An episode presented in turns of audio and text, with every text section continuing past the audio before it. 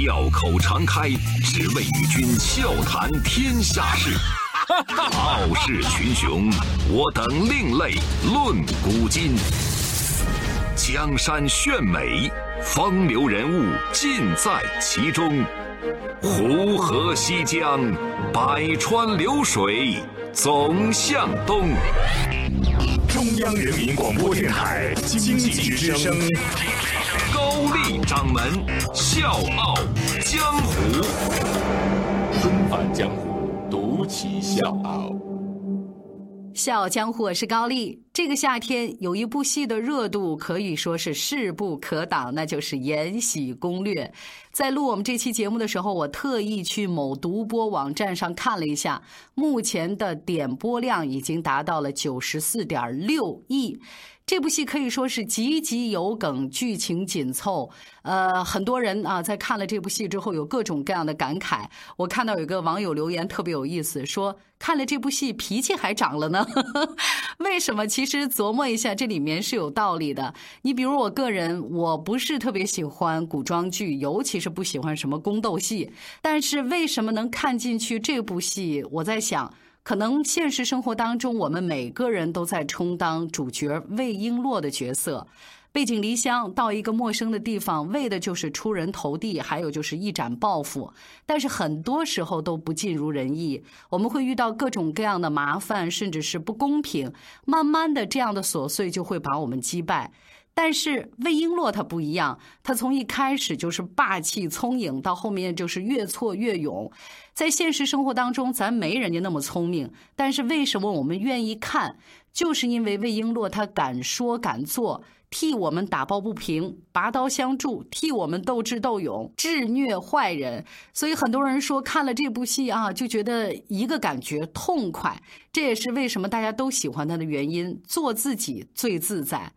里面有一句台词，到现在也非常火，其实也给了我们一种做人的提示，就是做人一定要善良，但是善良的前提是要学会自保。当然，这只是我的一己之见，不知道各位是不是认同啊？不过认不认同都不重要了，因为这不是咱今天要聊的重点。你说这什么主持人啊？聊半天都没在正题儿上。我想说的是，这部戏除了我刚才讲的自己的理由啊，除了那些虐心的各种 CP，不知道各位有没有发现点其他的内容？空墙柳，雨洒。浅浅红素手，寂寞酒锁春愁，往事难开口。宫墙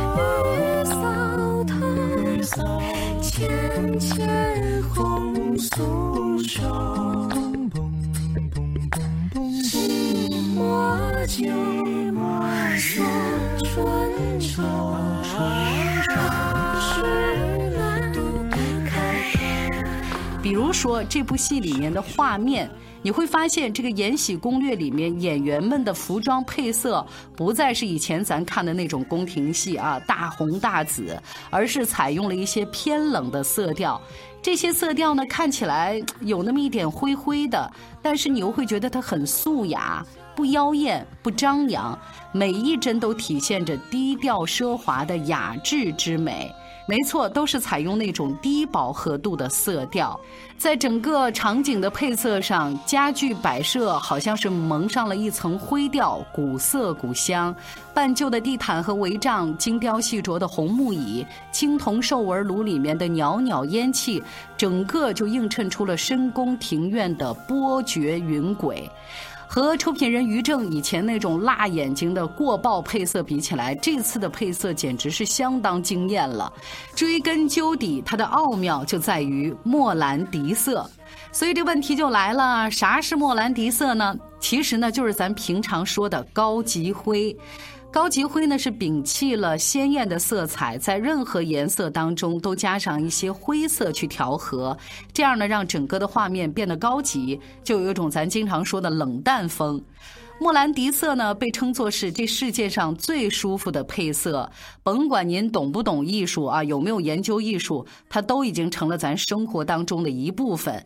像时装、美食、包装设计、室内装修，几乎人人都爱莫兰迪色，因为这种颜色让人觉得很舒服。那这种品味高级的色系，我接下来要告诉各位，它其实是以意大利画家乔治·莫兰迪来命名的，而他一生的作品都在描绘莫兰迪色。纷繁江湖，独起笑傲，高丽掌门笑傲江湖，敬请收听。一八九零年七月二十号，莫兰迪出生在意大利博洛尼亚。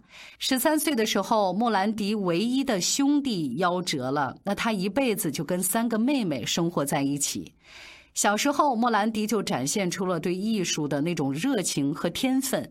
一九零七年，他说服了父母，让他去博洛尼亚艺术学院学画画。在那个地方学习的时候，他从文艺复兴早期大师的作品里面汲取到了灵感，比如乔托、马萨乔，还有就是弗朗切斯卡，他们的画呢都是各种各样的灰秃秃的。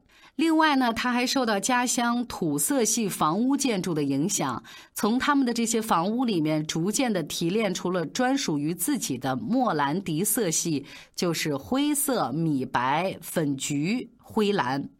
莫兰迪钟爱的这些颜色，就像是画在石灰打底的墙上，渗入了灰色和白色调，失去了各自原本的那种高饱和度。而且呢，这些被掺杂了灰色和白色调的色彩，相互之间甭管怎么搭配，都会显得很和谐。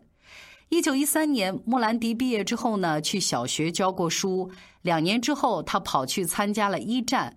但是后来因为精神问题被军队打发回来了，于是乎他又回到那所小学里教书，这一教就是十四年。一九三零年，莫兰迪重返母校博洛尼亚艺术学院，在那个地方去教授版画，一直到他去世前几年才离开学校。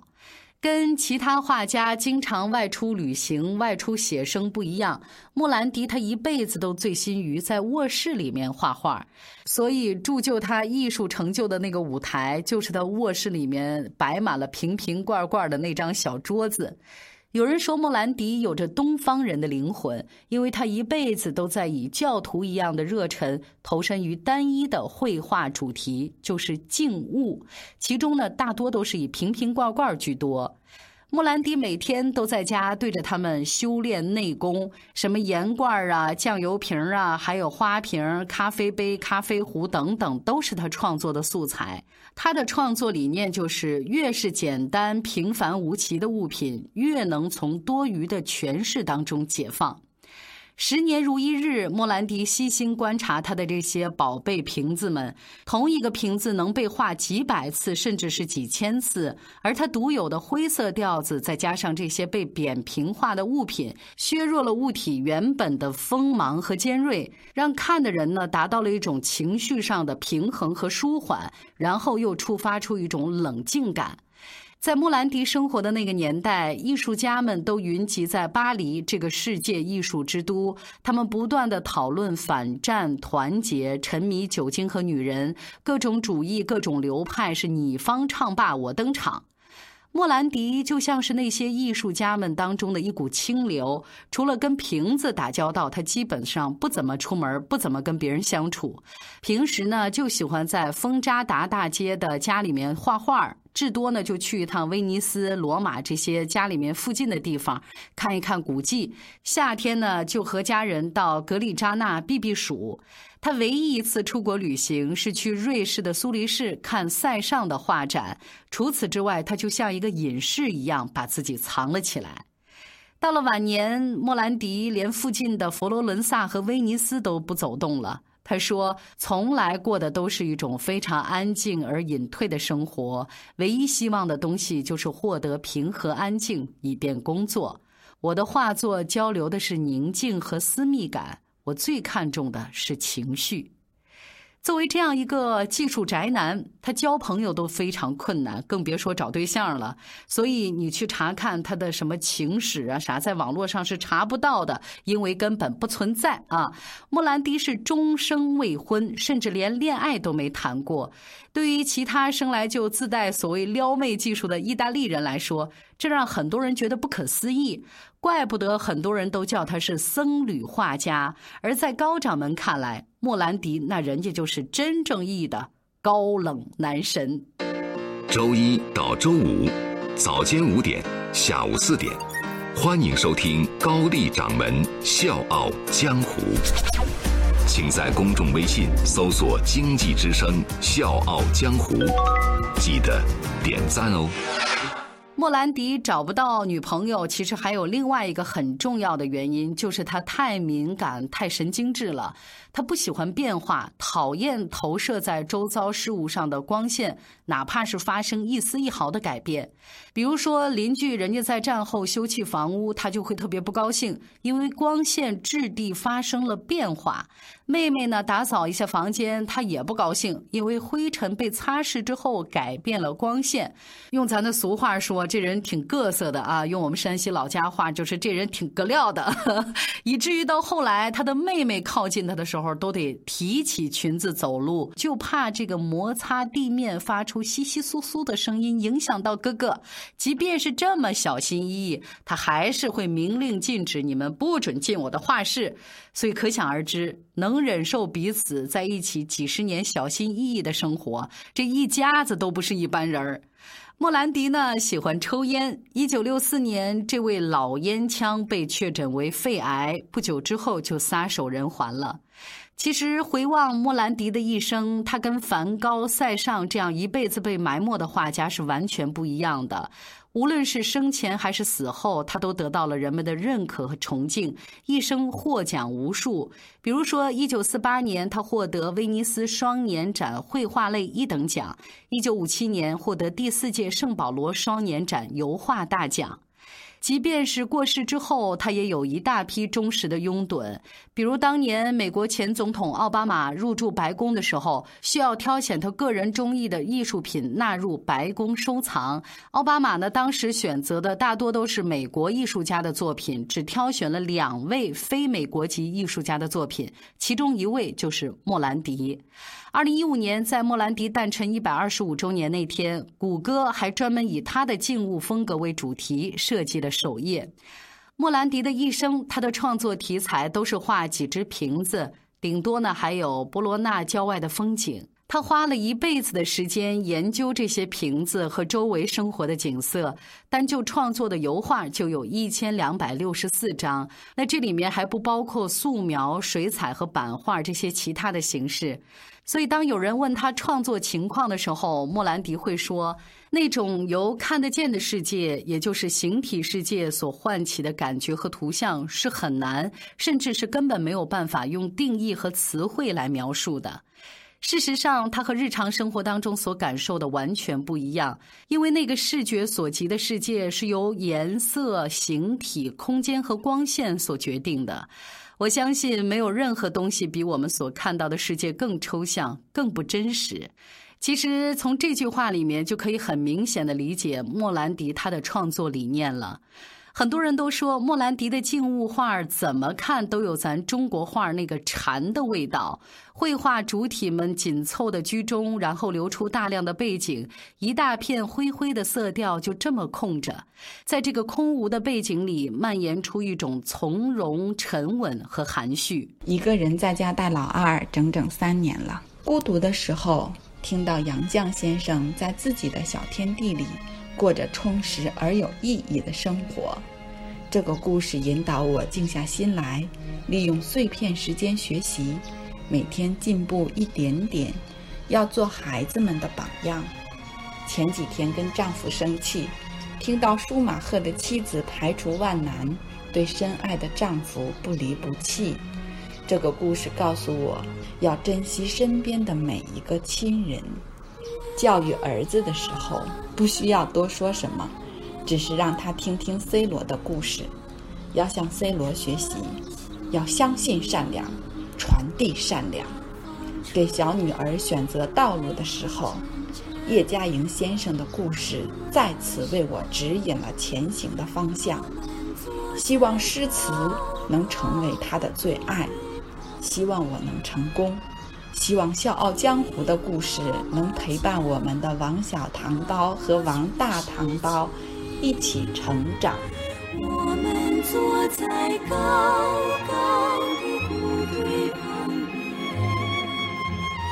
听妈妈讲那过去的事情。被人们称作是二十世纪最后的巨匠，巴尔蒂斯就曾经这样评价过莫兰迪。他说：“莫兰迪无疑是最接近中国文人士大夫精神的欧洲画家了。他把笔墨简省到了极点，他的绘画别有意境，在观念上和中国艺术一致。”现如今和《延禧攻略》相遇，当莫兰迪色和深宫当中的红墙绿瓦、锦衣玉袄碰撞在一起，能引起我们的共鸣，也就不难理解了。小江湖是高丽，明天见。这一杯寂寞的酒，把春意浇上了头，恍惚间。那些温柔，再一次和我相拥，模糊了堆积的愁，看岁月流了又走，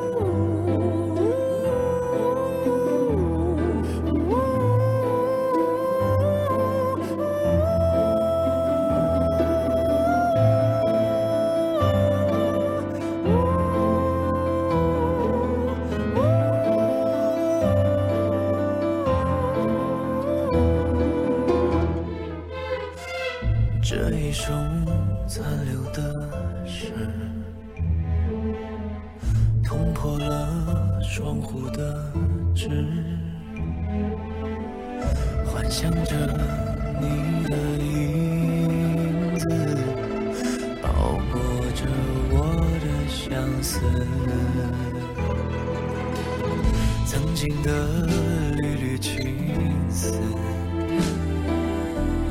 锁不住一生一世。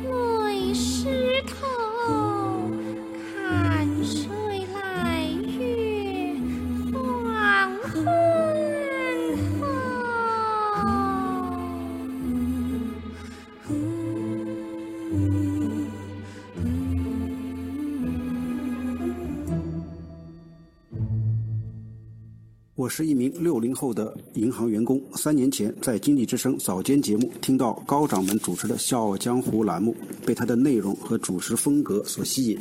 这几年一直坚持每天收听，如果错过了，就在微信平台上听音频回放。给我印象最深的是一期关于敦煌研究院樊进师的节目，讲述了他们夫妇为了国家事业默默奉献一生的故事。每次听高掌门的节目，都能有所收获，有所感悟，满满的正能量。高掌门的节目，无论从选题和制作都非常用心，能从他每次结尾的配歌感觉出来。不知不觉，这个栏目已经三年了。在此，希望高掌门今后能把栏目越办越好，受众越来越多。我也会一直支持《笑傲江湖》这个节目，因为我是他半个老乡。